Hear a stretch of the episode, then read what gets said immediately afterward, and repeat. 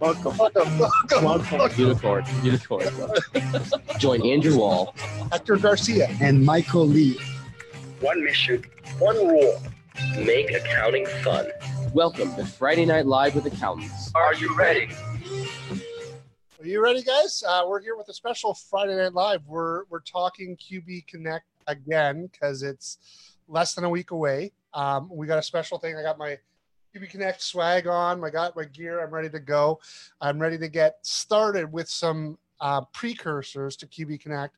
So, Michael and Hector, you guys are going to give us a little bit about what you're going to be speaking at QB Connect, right? Yeah, yeah. Tonight we're going to be doing a little teaser of um, our respective talks. Not the whole thing, just a little teaser, and get some feedback from each other on that, so we can be uh, better uh, for next week. And uh, and also Hector's presentation is going to be part of a larger workshop that he'll be teaching uh, after QuickBooks Connect uh, for a four week period. So Hector, you want to share a little bit about that before we get started? Sure. Um, uh, uh, I'm excited about QuickBooks Connect. We're talking about it again. I'll, I'll make a quick comment about that. Uh, our audience, our, our, our friends and family and colleagues that watch us and hear us uh, th- this podcast, there's basically two groups of them, right? The ones that go to QuickBooks Connect and understand the euphoria that we get uh, from the conference, the nerdphoria, uh, and the ones that just really don't understand what is all this talk about QB Connect and such. And, and, and for that group, I like to say, you kind of have to experience it. You kind of have to go out there and, uh, and see what it is. The conference is great. The speakers are great. The venue is great. There's music, there's booze, but that's not the reason why we adore it so much. The reason why we adore it so much is because we go hang out with friends that we can't hang out with all year long. And we get Mhm. to talk about our clients and our client problems and our cloud technology uh, issues and our, and our and our success stories and our horror stories. And and and it's three days super intense of tons of sharing and connecting with other people. And that stuff is super exciting. For me, I walk around QuickBooks Connect. People come to me, they ask me questions, they comment about my videos and my channel, and they want to hang out and they want to talk. And, and I ask people questions and they answer and they, they give me inside information about their business and decisions they made and how much they pay their employees and how much they charge their clients. Things that in any other type of conference, any other industry, people wouldn't do because they would see it as a competition. And this is the one place where you're you're next to 4,000 competitors that really all want to be your friend. So that's a really interesting and different experience. And, and, and me having the privilege of going to hang out with Michael and Andrew and all my other QuickBooks friends, how my wife calls my social media friends, my QuickBooks friends, that is a true privilege. And, and, and it's a great time to be alive. It's a great time to be in this industry. And, uh, and if you enjoy it as much as, as, as we do, come talk to us, come hang out with us. And my session is called Alt Accountant, which is going to be a, a 100 minute version of a multi week uh, sort of coaching mentorship uh, workshop that, uh, that, I, that I teach. I, we, I taught it earlier this year. It was actually six weeks earlier this year. We got, we condensed it down to four weeks. And I did that with my friend Kirk Bowman, who was my partner in crime in the Art of Advisory uh, podcast that we did weekly last year. And, uh, and he's kind of doing, he's doing bigger and better things. And he's like, you, uh, you know, Hector, you can take over and, and, and take it to the next level. And I invited Michael to be my co-host in that program because Michael's perfect fit for that because he can fill in all the great advisory and virtual uh, practice knowledge that he knows. And I can talk about some of my value pricing experience and, and, and, experience innovating. So I'm very excited to teach it at QuickBooks Connect. And I'm also very excited to teach it in the live program later on. So that's, uh, that's my rant and I'll stop there. Well, that's great. That's great. And uh, yeah, you know, Hector, that was a great explanation. QuickBooks Connect, you just got to come you got just got to come and experience it, and um, and you'll have a, a great, great, great time. Um, we always have a great time, and and frankly, I wouldn't be um, really close friends with these with these two guys without QuickBooks Connect. It's our opportunity to connect and meet with one another. Another, I've made so many friends in the industry because of it. Um, so I'm I'm really looking forward uh, to the time together. So um, it's gonna it's gonna be great, and we hope to see all you there. And please feel free to come come up and, and meet us if we don't know you, or if you're a listener or watcher of the show, come up and meet us. We're going to be at the different parties, uh, the different events. Um, come see our sessions. sign up on the QuickBooks Connect app for the sessions. Um, make sure you get in so that Hector's, you know, Hector's is going to get full, of course. And um, I've got two sessions. I'm gonna I'm gonna do a teaser of the five key skills for advisory services on the show tonight. Uh, and I have a, a, session with my HR director from Reconciled on Thursday, um, the second day of the event, called Hiring for Culture Fit. But tonight I will be talking about uh, the five key skills for advisory. So why don't I go ahead and share um, this, and then you know uh, Andrew, Andrew and Hector are going to give me some feedback. I'll go for about 20 minutes. I'll give some. They'll give some feedback, and then we'll do Hector's teaser for about 20 minutes, and and we'll give Hector some feedback um, for the feedback we can give because Hector, of course, is a master at presentation, um, and I'm just uh, I'm I'm his Padawan right now. So uh, I will be uh, learning here. So why don't we go again and get started here? Let me get uh, my screen shared. Great. Awesome. You guys see my screen okay? Awesome.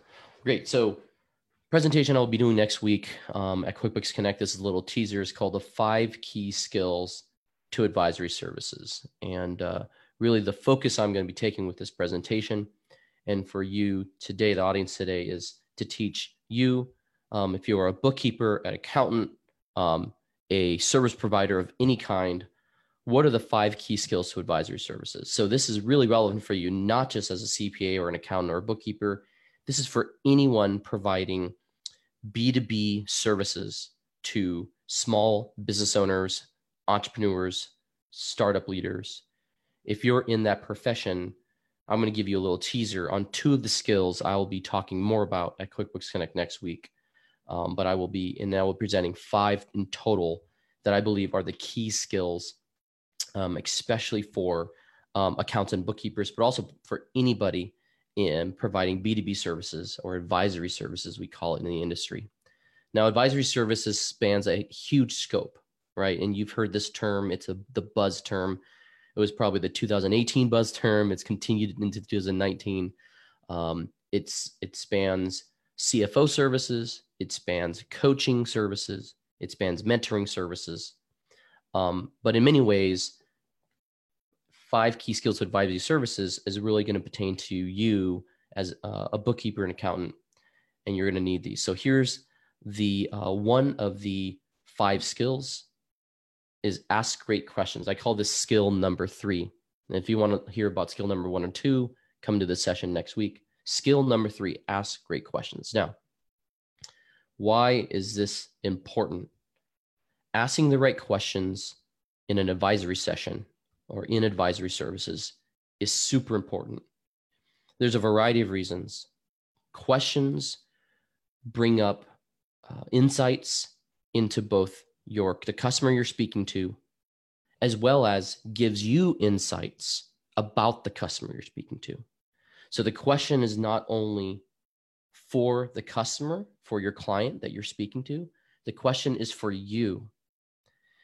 And even though you're directing this question to your customer for them to answer the purpose of the question is not just for them to answer the question so that you get insights about them the question is for you as well, but also for the customer to get insights about themselves. Great questions go a long way for you to be a skilled advisor. The wisest men in history ask great questions. If you think about the wisest men in histories, whether that was Jesus Christ, the Dalai Lama, uh, Gandhi, they all asked great questions. And oftentimes, when you read about their lives or read about the interactions they have, they led with questions and not with answers. And those questions helped their audience come to the answers that the teachers, that these wise men were trying to teach. And so, asking great questions is a really hard skill to develop. because we often do not spend time thinking through the questions we want to ask. We think advisory services primarily, and most of us think it's primarily about answering questions. We also think it's about giving answers to questions or giving giving answers to problems. But really, the best advisors I've met with, the best coaches, the best mentors I've had, the best CFOs I've met with and, and been mentored by, the common theme is they ask great questions. And that allows the customers that are hearing the questions to actually come up with the final answers themselves. And I would argue that ultimately is the best advisory uh, that you can get is when you can get a customer to answer their own questions and to give themselves the feedback you want to get them to, which is where you're going to lead them to, anyways. Now, I do want to talk about two types of questions process questions and succession questions. Process, process questions are questions related to maybe a process issue that your customer is dealing with. They're stuck with why is the supply chain process at work going too long? Uh, why can't your why can't an employee get them specific reports in a timely manner? Why are employees um, or customers or vendors in conflict? That's a process question.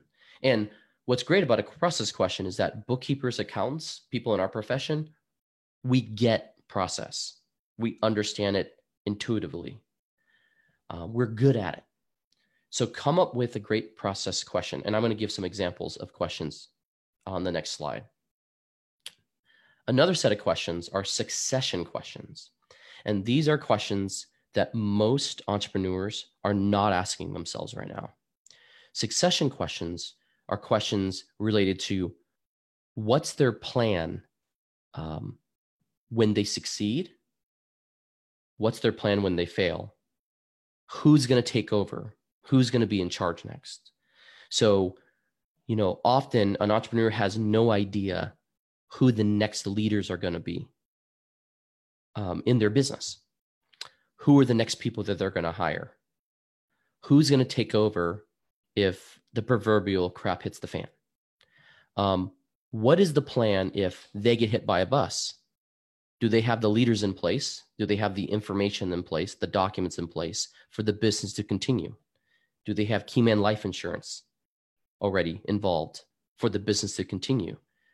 does somebody their spouse know what the intent what their the entrepreneur's intentions are for the business if the entrepreneur dies does the spouse know those intentions so that they can go to the management team and say hey my you know the person that just died that ran this business he he left me the shares his intentions were to leave the business with employees or to leave the business to the management team or to the board so those are great succession questions and they're almost always not thought of by the entrepreneur because most entrepreneurs think they're invincible. They think they're still in college sometimes. They're invincible, and that never would happen to them. So, succession questions. Another great question is to ask your customer how they consume data. Now, bookkeepers and accountants love data and they love presenting data, but they often don't ask the key question how do your customers like to actually see data? Are your customers the type of customer that like to see every detail? That's pretty rare. And most customers, when they see data detail, is detail paralysis. They honestly cannot make informed decisions with that much detail. So the question you want to ask your customer is, how would they like to consume the data um, that you're going to provide them? Are they the type of person that would like a summary of it in, with three key or five key points? Would they like two or three uh, pages of data?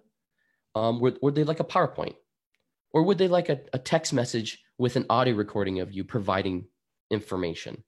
Those are all important because it's going to help you provide value to them on how you present the data that you're collecting um, for them and you're going to present in regards uh, to the advice you're giving if you're doing coaching, which is a part of advisory, and you're in the area of coaching, all coaching is is about asking the right questions. Coaching is not about providing the right answers. In fact, coaching has nothing to do with whether you're even an expert in the field that your customer's in. Coaching is all about asking the right questions and guiding your customer to the to the answering those questions for themselves so that they come up with the best solutions for their problems. In advisory, the better the question, the greater the value. Let me say that again. The better the question, the greater the value. So if you can spend some time before each advisory session with your clients, coming up with three to five great questions, I guarantee you, you will spend, you could take up an hour, two hours with just those three to five great questions. Great questions come to an end with great solutions. And those great solutions are usually given by your customer answering those great questions, not by you. And lastly, tone and approach. It's important that you drive great questions with the right tone and the right approach. The way you ask a question will determine how your customer receives it. If you ask the question in a in a way where they the customer assumes there's only one right answer, they're only going to give you the answer that you want them they they think you want them to to say. But if you ask the question in a tone and approach that is inquisitive, that is welcoming, that speaks, that says you want to explore with them, then your cus- you're inviting your customer on a journey with you on the great question. So here's some examples of questions I've put together for you. What aspect of your business energizes you the most and why? What is keeping you up at night? That's an easy one. What are you hoping to walk away with from our time together that would make it a valuable time for you? How do you see, prefer to see financial data in summary or in detail? What processes in your business are taking the most manual work to complete? So, here are some examples of questions that you could use in uh, an advisory session with your customer and would be very easy for you to ask and frankly, you could spend the rest of your time digging deeper in the answers they give to these specific questions. So, question or thought think for yourself what questions would unlock insights for your customers today? What questions would unlock your insights for your customers today? All right, the the second the fourth skill I'm going to talk about is active listening active listening is something that most of us are terrible at. Many of us, when we start listening to somebody after we ask a question, and you know, I just spent skill three on asking great questions. You actually need to now spend the time listening. And you're listening not only for the direct answer from the customer or from your client, you're listening for the indirect answer they're giving you. They're giving it through their words, but they're also giving it through the tone in which they answer the question, their body language, if you're either face to face or vir- virtual by video, and their emotions, the emotions that you sense from the way they're answering the questions. And the only way you're going to be able to sense those things is through active listening. You have two ears. You know, everyone's heard this ad, ad, ad, adage. You have two ears, one mouth use those two ears uh, accordingly and use your mouth less often. So start practicing active listening. It starts in the sales process.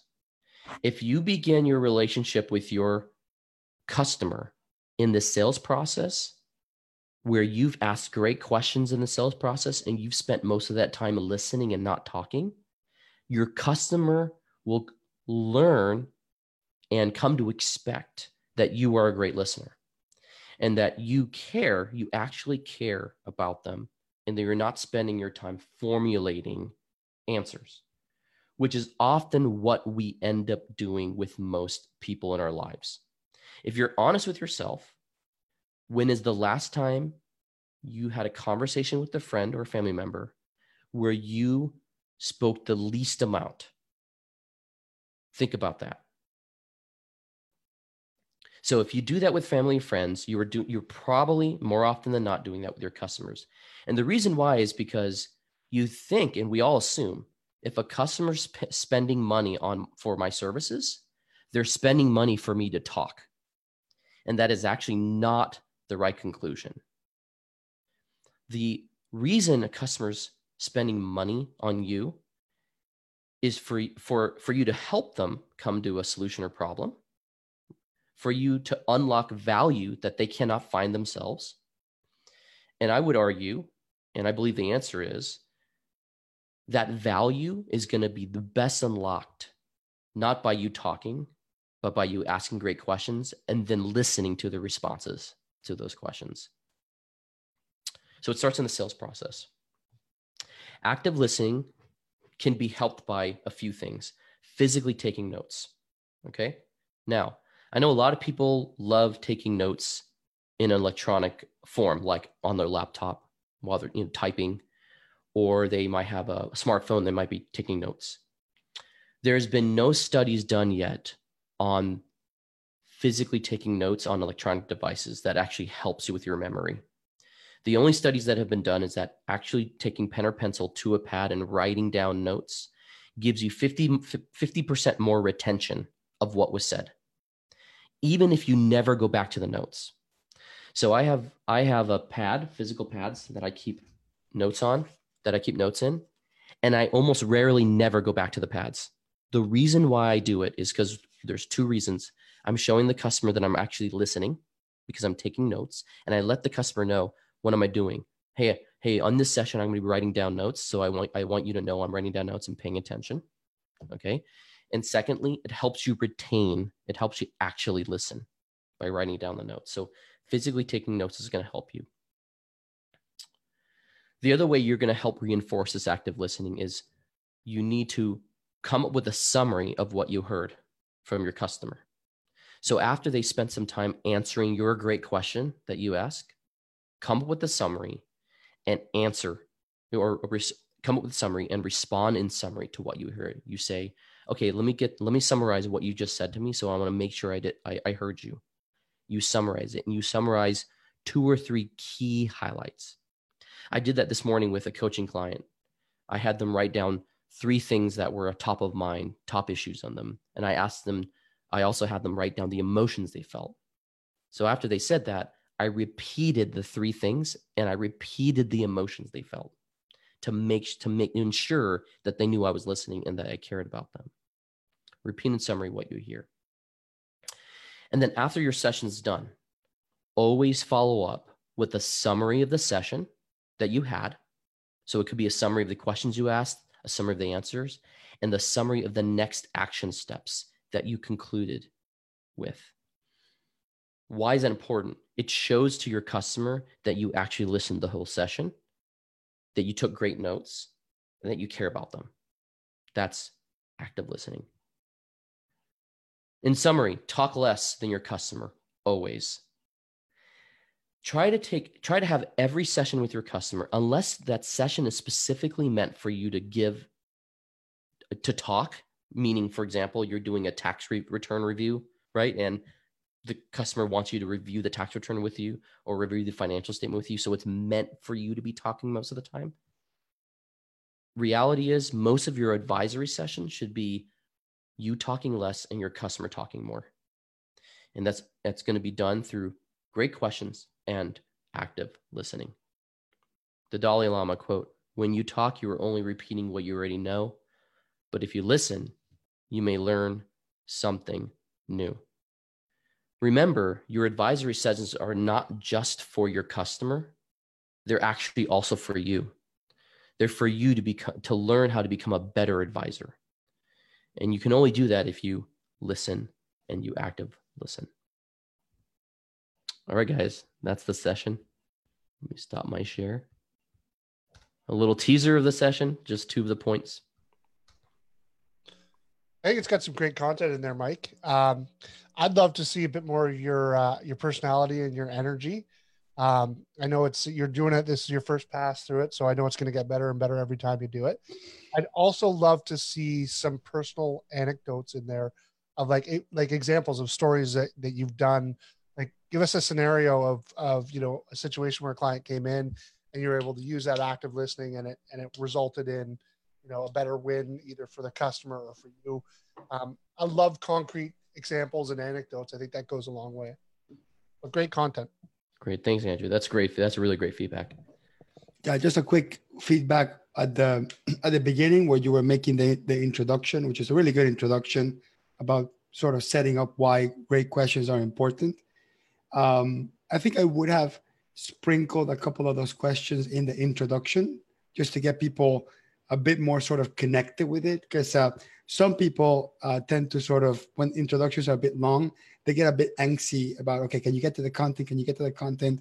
You know it's only an hour you know if you spend too much in introduction you know that sort of thing. So you could i think you can achieve it by just sort of throwing in some of the content uh, in, intercalated with uh, with the introduction that's great. So maybe even starting off that session with asking a great question having the audience just like think for a second. Yeah, absolutely. Go, Here's yeah. an example. Yeah, that's great. Okay, that's really really helpful. Yeah, yeah, absolutely. Like like you, think about one of the best questions you ever asked or, or you've ever been asked. Like I just heard one in a podcast the other day. It blew my mind how great this question is. I mean, it's like so good. Um, the question is, after you're done doing your presentation or or you're about to get into closing mode, you ask the, the prospect, if you had any questions about me or about this deal or about our firm, what would no, sorry. If you had any reservations or any objections about me or about this deal or about about my firm, what would they be? If you had any objections about this deal, wow. what would they be? Great question. Because wow. you're not saying what are your objections. You're saying if you had them. So you basically take the person out of it and you know be hypothetical. Same same thing with just there's just better questions. Uh, Rory Sutherland, one of I'm a big fan of him from Ogilvy. He uh, explained that in the 2016 uh, election in the US, there was 97% of the polls said Hillary would win, 3% said Trump would win. And the difference between the polls is that the ones that predicted Hillary would win would ask this question Who are you going to vote for? But the ones that predicted Trump will win, guess what the question was? Who is your neighbor going to vote for? Mind blown. When I thought about that, it was so I mean, there, there's so much depth to that. So good, yeah, so, so good, and and that that proves to you that that the way you frame a question will get you the a much better answer, and it's essentially the same question, just framed way different. Um, you know, without getting into the details of politics, but but but but if you think about it, that that question makes sense, and that's mm. why it was surprising to so many people. So think about it, just a great question, get people thinking about it, mm. or or or something like that, or um, and, and, and maybe that would set up the. But otherwise, I think it was uh, fantastic. Great. Thanks. Thank you guys. Thank you guys. Great feedback. The one other comment I, I should uh, mention, because I know there's some comments um, in the commentary, is uh, just be careful on the language um, and make sure it's inclusive um, and, um, you know, not gender biased. That's great. That's great. All right, Hector, you're up batter up. I don't know what well, how we going to critique Hector here, but uh, let's do, do it. We'll try to? our best. Do I have to? Okay. Two years, uh, less is more, right? so I want to. Uh, this just occurred to me when you were you were talking about taking great notes. I want to give a, a, shout out to uh, a QuickBooks Connect, a QB Connect um, attendee that took these notes, the ones you're seeing on the screen here. I don't know if you can see my screen already. She takes graphical notes and she sent them to me saying, Hey, I loved your session. Here's the notes that I took. And it was five pages worth of notes, and I photoshopped it all into one big thing. And I have it in a poster in in uh, in my office because it was just so great. Um, so she learned a technique that I don't know what it's called, which is sort of a graphical uh, note taking that just helps you visualize it a lot better. So I don't know. Um, her name is Karen Rayborn. I don't know exactly uh, how she learned this technique, but I've I want to learn it because I love that type of visual uh, note taking. Okay, so let me switch over to my PowerPoint. Can you see my PowerPoint? Yep. Okay, so this is called the Alt Accountant pricing, positioning, and innovation workshop. Again, for some context, this is a sort of this is lifetime of learning from from me of learning how to become an accountant that proudly says that is different than the rest right? I i proudly walk around that i'm the alternative to what most people think accountants are. And, and i'm not the only one out there. There's many alt accountants uh, out there. I think michael very much is one and andrew is very much is one but it's sort of a name we gave it to just is a combination between alternative and sort of the techie version of alt right? So it's a it's an it's a second option. It's a different option. It's it's uh it's it's something new uh, refreshing. And there was there's many things that I've learned in in uh in my lifetime uh as michael says giving good advice great advice to a client is one of the most priceless things that we can do. But before we get to the point where we can actually uh give great advice where we can do advisory we have to do three things one is we need to position ourselves as an advisor. Our client needs to see us as an advisor before they take the advice or take action on the advice. Because there's plenty of people giving their opinion and advice on things. But until you're positioned to be the person that gives that person advice, we're supposed to help that person, they're not going to listen to you. So until you're seen as the expert or as a person that's credible or a person that's been there, done that, your advice is not going to mean that much. Now, that's different than coaching, by the way. Coaching means helping someone uh, sort of come to realization about their own doubts. Uh, advice is a combination of helping the client uh, through their issues, but also giving them ideas and saying, in my experience, we can try this. In my experience, we can try that. So that's where positioning comes in. You have to be able uh, to present yourself as a person that's that's fit to do that. That was meant to give that person advice. The second one to me it's pricing. If you if you don't price your advice, if you don't get paid for your advice, sorry, it was just an opinion. Right? So it, it needs to be a commercial transaction. You need to be able to price the advice. So to me, pricing is has been very influential. And the third one is uh, innovation. Uh, we we um, giving traditional advice about traditional things, it's not having a lot of value anymore. Uh, the business world is moving super fast. Technology is moving super fast. If you yourself, as an accountant, you're not innovating yourself, when your client is asking you a question about how to manage this avalanche of innovation and change, how are you going to be fit to do that? So, as an accountant yourself, you need to be innovating, reinventing yourself. That's why the workshop is about these three things. So we're going to talk about just positioning today. That's going to be the only thing that we'll discuss. Now, the very first most important thing to becoming an alt accountant is to break through the accountant stereotypes. Right? Typical accountant stereotypes are they're dull, they're dull, sorry, they're dull, they're boring, they're technical, right? Professorial, you know, they're going to cite some sort of tax code.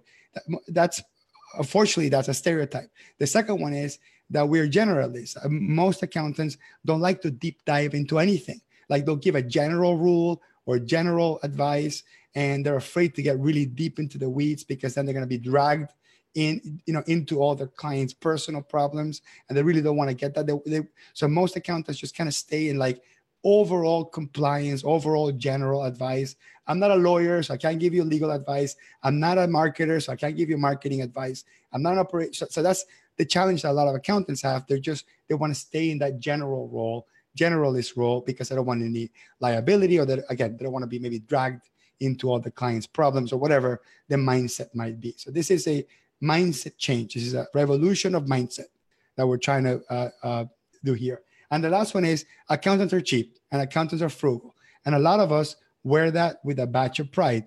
I do. I want my clients to think I'm cheap and frugal when it comes to helping them save money right? But I don't want them to, to think I'm cheap and frugal with my time to them. I don't want them to think I'm cheap and frugal with the quality I will deliver for them. I don't want them to think that I'm cheap and frugal with my knowledge. I don't want them to think that I'm going to hold back. Okay. So these are the three stereotypes that we need to break through, right? That we're boring, that we don't know that much about, about anything when, when it comes to diving deep. And the third one is that we're cheap and frugal.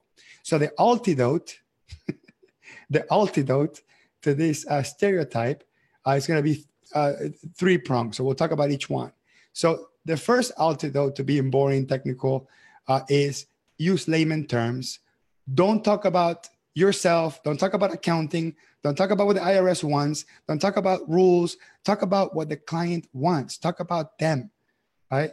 Uh, or, or, or if anything, let them talk about them. Listen about them, right? So if, if you want to not be seen as a technical Bouldorian person, get the client to speak. All you have to do is do a couple of nuts and grunt, uh, grunts to acknowledge that you're listening. And as long as the conversation is about them, their problems, their issues, their aspirations, their clients, they will no longer see you as this boring, technical, dull person.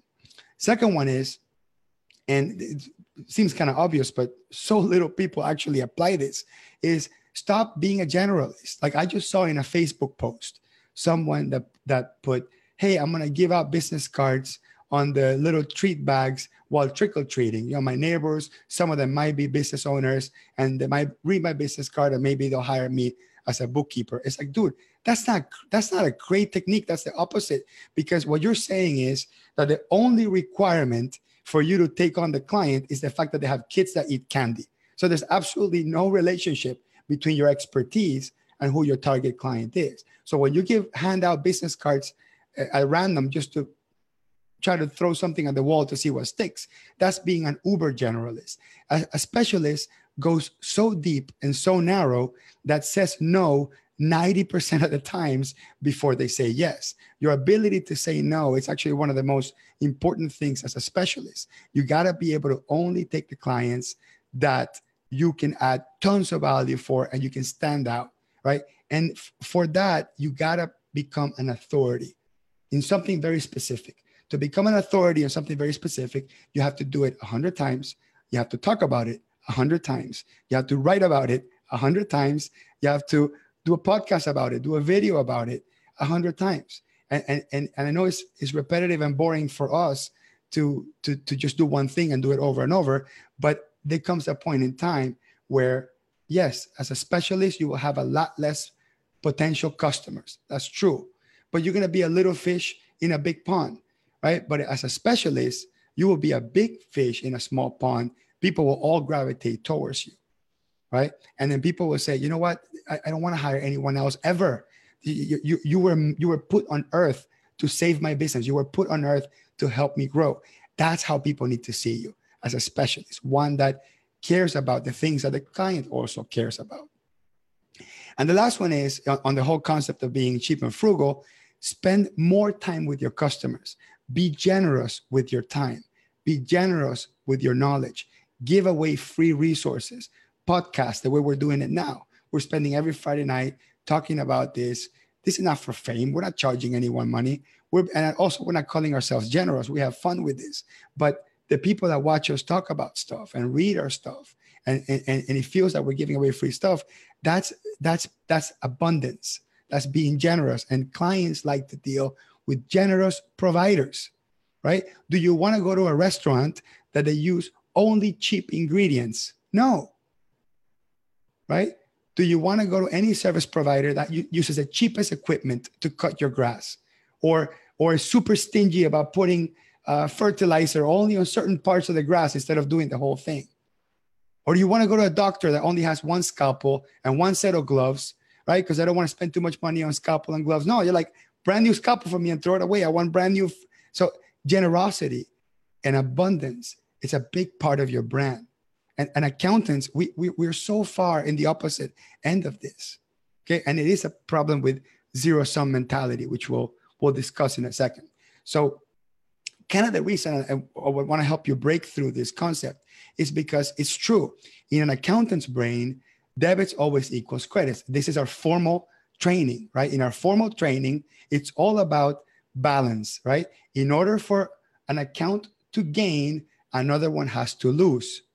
The problem is this translates really poorly in the real world. Debits and credits is a zero sum mentality. If you think in debits and credits, if your mind is designed about debits and credits, that means that you don't believe in win win. You don't believe in two sides gaining. You only believe in one side gaining and the other side losing. That's how debits and credits are fundamentally based. So I don't blame accountants for having uh, a zero sum mentality. This is part of their training. Now, I was blessed with being a marketer before I was an accountant. And in marketing, what we're taught is that marketing drives the value, not cost. And marketing has no cost. Marketing is just brand and concepts. We conceptually make something wor- worth more because we conceptually uh, convince the client that something is worth more. That's what a brand is. A brand creates value out of nothing, where accounting doesn't understand brand value. Accounting only understands cost, and which, which is why there's a zero sum mentality. So when I heard Ron Baker say this, it blew my mind. I mean, in so many ways, it really rattled my cage. He says, in the real world, debits don't equal credits.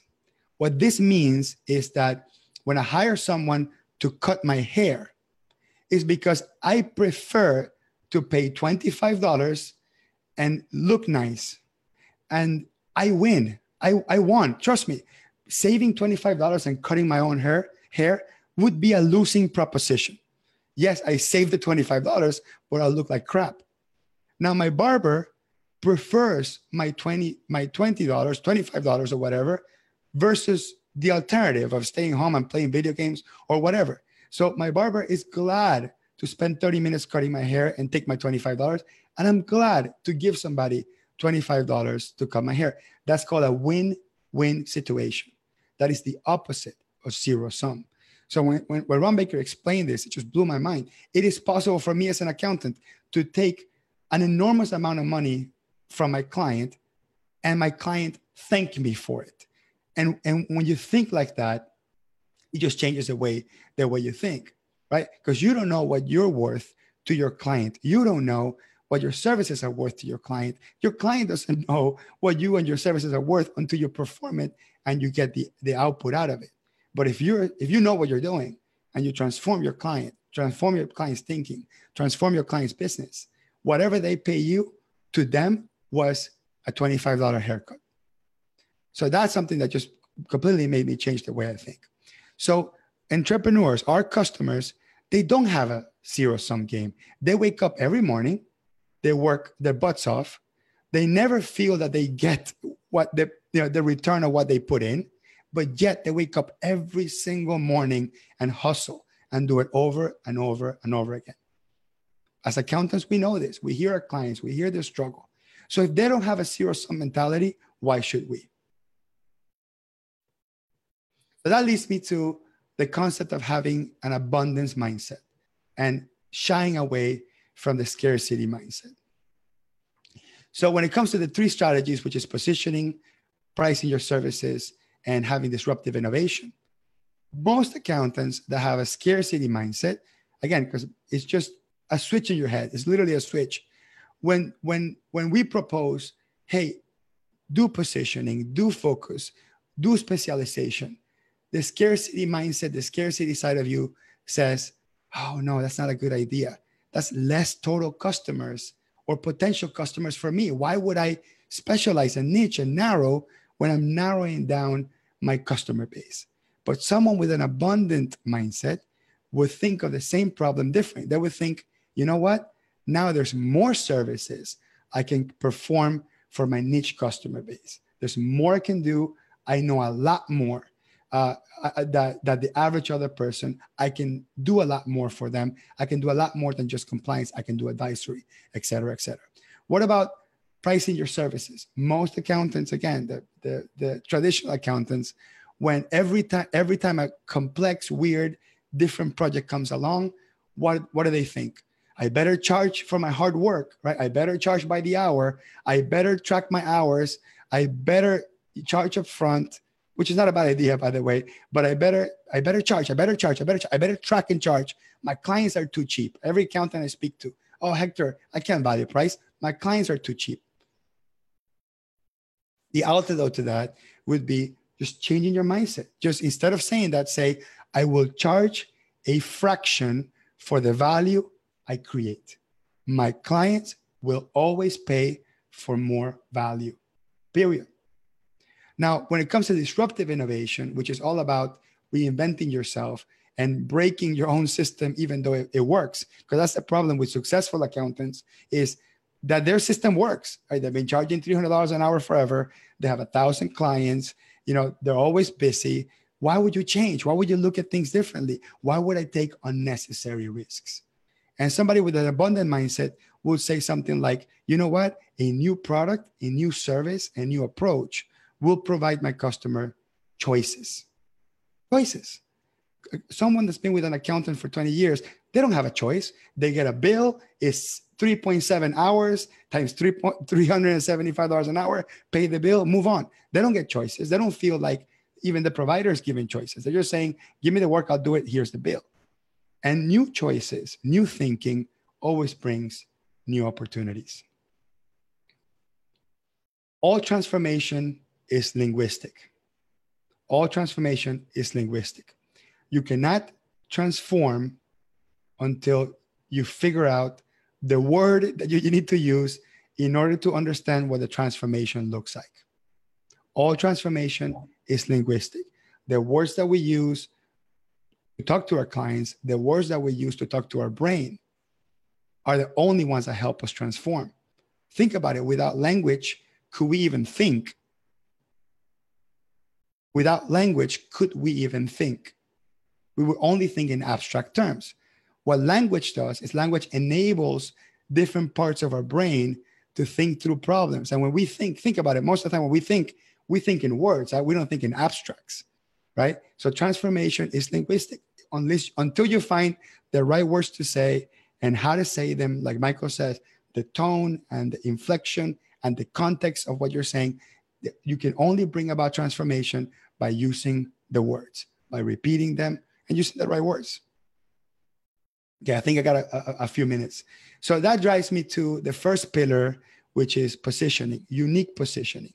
And most people ask me, well, Hector, I don't know how to pick a niche. I don't know how to pick a specialty. I don't know how to go about uh, doing that. And I don't, I don't have an answer for you on how to pick a niche or which specialty to pick, but I do have an answer or a, or a suggestion or a framework on, on how you can think about at least the most important part, which is communicating that niche. Because if you specialize, like I specialize on manufacturing, if I didn't say it every time I say something, people wouldn't know. If I don't have 10 videos about manufacturing, people wouldn't know. If I don't write about manufacturing, people wouldn't know. Most people say I specialize, but it all stays in their head. It's like, dude, if you specialize and nobody knows that you specialize, you don't specialize, period. Right. So, in order to, to have a successful positioning, you got to be able to communicate it. So, there's a couple ways to think about positioning. One, there's the vertical, right? There's the industry. Also, company size is a it's a it's a vertical positioning, right? Little companies, big companies, companies with so many employees, that's a vertical positioning. There's also entity type positioning. Like I know I have a friend accountant that only does S corps. I have another friend accountant that only does partnerships of two. Like he won't take a partnership of three, he will only take a partnership of two. And I'll be like, what, what, why? And he's like, well, in my previous life, I was in arbitration and I'm really, really good at helping negotiate. And partnerships of two, the biggest advisory opportunity is help them untangle when they don't agree. And, and you know what? That's so true. How many of our clients are two partners 50 50 and they're deadlocked on stuff? And, and, one partner is talking crap about the other partner and it's so unproductive. So I understand why that person would niche in that. And I understand how, how that person can bring about change and transform two people partnership. So that's a type of vertical. So it's not just industry. People get stuck on industry, and and and, and, and most people get uh, just get scared about industry. Uh, uh as a, so so don't. Th- it's not just industry. There's also horizontal uh, positioning, which is all about the type of problem. So working with QuickBooks is a horizontal problem. Working with QuickBooks Enterprise is even a narrower horizontal problem. Working with QuickBooks Enterprise, specializing on inventory and manufacturing, it's even a deeper horizontal problem. Now, some horizontal problems talk about the current unwanted state or the future desired, desired state. So, a current unwanted state is where people are now. So, I'm working with clients that are growing, right? But in their growth, they're messy right? That's a current unwanted state. If you communicate, I want people with messy books, right? Or I want people that want to retire in five years. I want people that want to sell their business in five years. I want people that are looking for funding, right? That's a future desired state. So you can communicate to, um, you know, where the client wants to be. Okay. There's also a specialized or unique skill positioning, which is which is all about. This is more internal. This is about what you do, what's specific to you, right? So, so are you real? Do you have a? Are you faster than everyone else, or are you good at finding specific errors? Are you good at finding fraud? Are you look at? Are you really good at adjusting inventory uh, uh, reports? So that's really when it comes down to the specific skill set of the consultant. And then the vertex to me, which is the sweet spot, is picking a vertical, picking a horizontal, picking a specialized skills, and go super narrow in that and learn how to communicate. It. So I'm going to skip a couple of these slides so I can go to my uh, positioning statement. So this is the example of of how I started. Okay, I started by saying I want to work with manufacturers, and my first way of communicating is I'm an accountant for manufacturing companies. That's not bad, by the way. You know, I call myself an accountant, which puts me in a category, and manufacturing companies is a vertical niche. And then I, I started working on it, and I, and I actually had a, a person help me with this. I had a coach help me with this. My next step was I'm an accountant that specializes in inventory workflow management for manufacturers because I wanted to I wanted to specify that I wanted to communicate that is inventory workflow management. But then this got too wordy, too convoluted, difficult to communicate.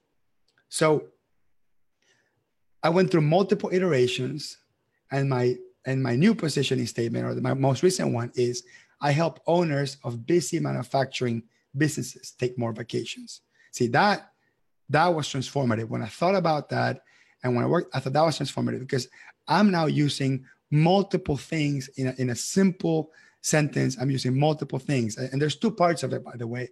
So first, I say I help owners of busy manufacturing businesses take more vacations, and I shut up and I don't see any. I don't say anything else. If whoever I communicate that to asks me, "Well, can you tell me how you do that?" Right? Because this is kind of abstract. Then I go to my second sentence, which is by implementing a process to have and keep accurate inventory workflows that the entire organization can flow in real time. So I use my first positioning statement in a very simple way, elegant, right? I help owners of busy manufacturing businesses take more vacations. And my second one is the nerdy, deep into the vertical, deep into the specialty in there. Now, when I break this down, look think about all the components. Busy. The word busy means what? For the most part, chaotic, right? Wrong inventory, uh, work orders all over the place, um, backed up, right? So it's got some negative connotations. This is what I call the current undesired state. I don't want manufacturing businesses that are super successful and got their stuff together. Uh, there's really not much I can do there, right? I, I'm I, I'm good at fixing inventory problems, so I communicate that I'm looking for the busy ones. I didn't say the bad ones or the wrong ones or the successful ones or the rich ones. I said the busy ones. And the second thing is desired future state. What is the desired future state? Take more vacations. Then my vertical focus is there, which is manufacturing businesses.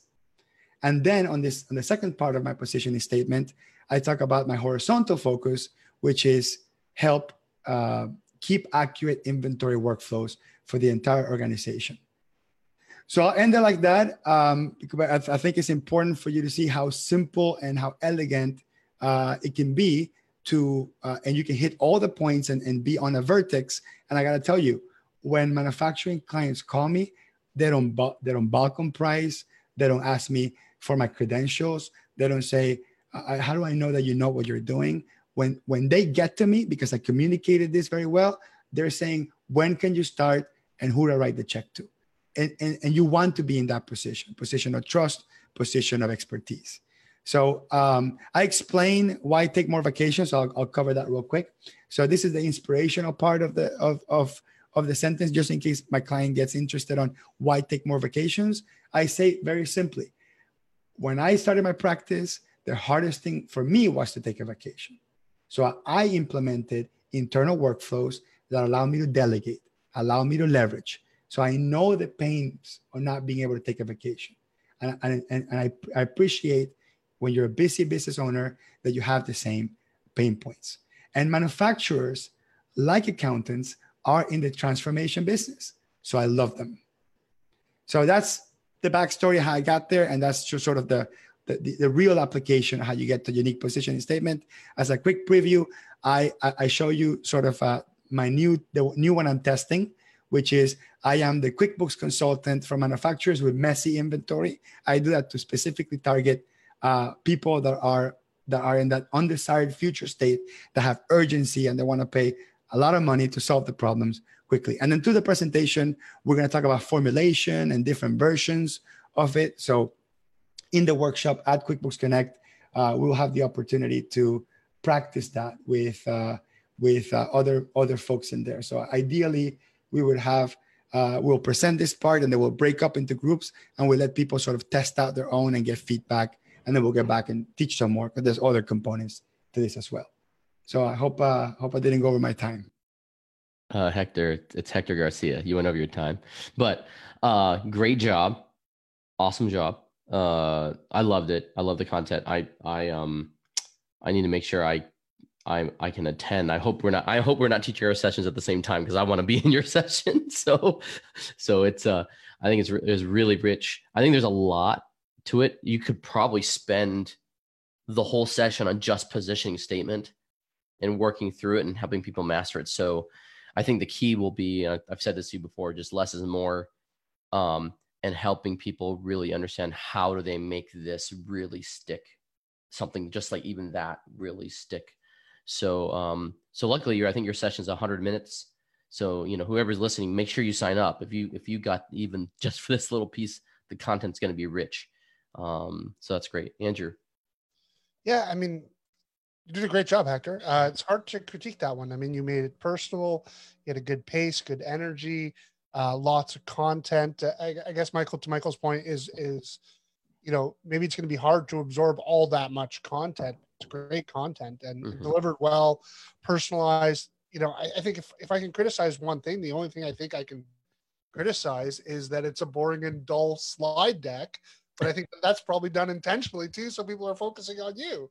So I'm guessing that that's probably strategic. Uh, the, the slide deck is a little prettier once it gets the QuickBooks Connect formatting. Uh, that was actually the one we submitted before the formatting, and yeah. for copyright issues and stuff, mm-hmm. we didn't want to put the a QuickBooks Connect logo up there. So that's that was actually the rough draft of it. The the new one's a little bit shorter, a little bit more succinct, but it's still jam packed. I mean, that's yeah. I'm really bad at keeping things short. I'm an overachiever in nature, so I, I expect the audience to want an avalanche of ideas. So that's my challenge, and I've I've gotten trying. I've I've been trying to get coaching around uh, being more succinct, and I, I just can't. It's not part of my personality. So I'll, I'll try my best to uh, sort of shorten it and do more pauses, let people think about it. But we'll see how much we can get done. I'll tell you the good news. The good news is that I, uh, in a practice run that I did, I pre-recorded the whole thing and I saved it. So I'm gonna give people the link to be able to watch it later on. So That's great. if it turns out uh, a catastrophe because it was an avalanche of ideas, I say, you know what? Don't worry about it.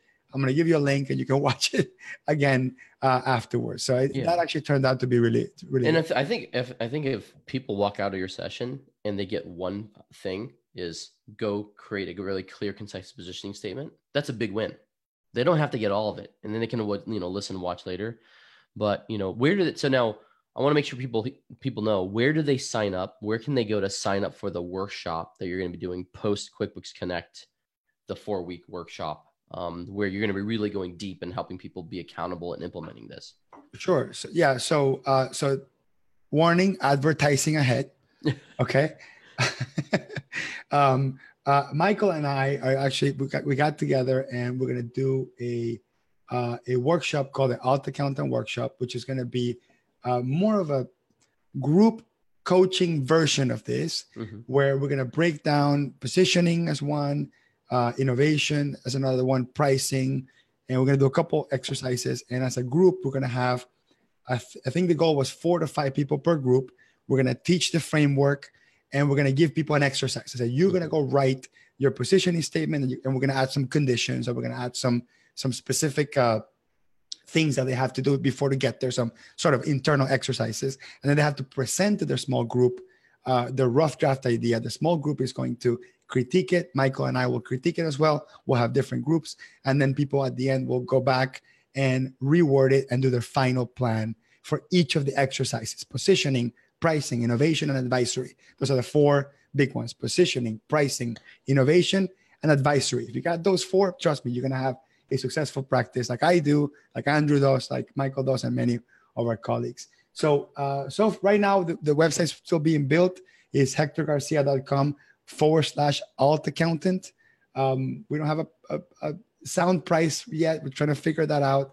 But if you're going to go to QuickBooks Connect, definitely check it out. There's obviously mm-hmm. no cost to that. If you're not going to QuickBooks Connect and this topic is interesting to you, Michael's uh, conversation about advisory topics, my positioning and pricing topics, I, I, recommend that you that, that, that you take it. It'll be a big investment, but it's very transformative.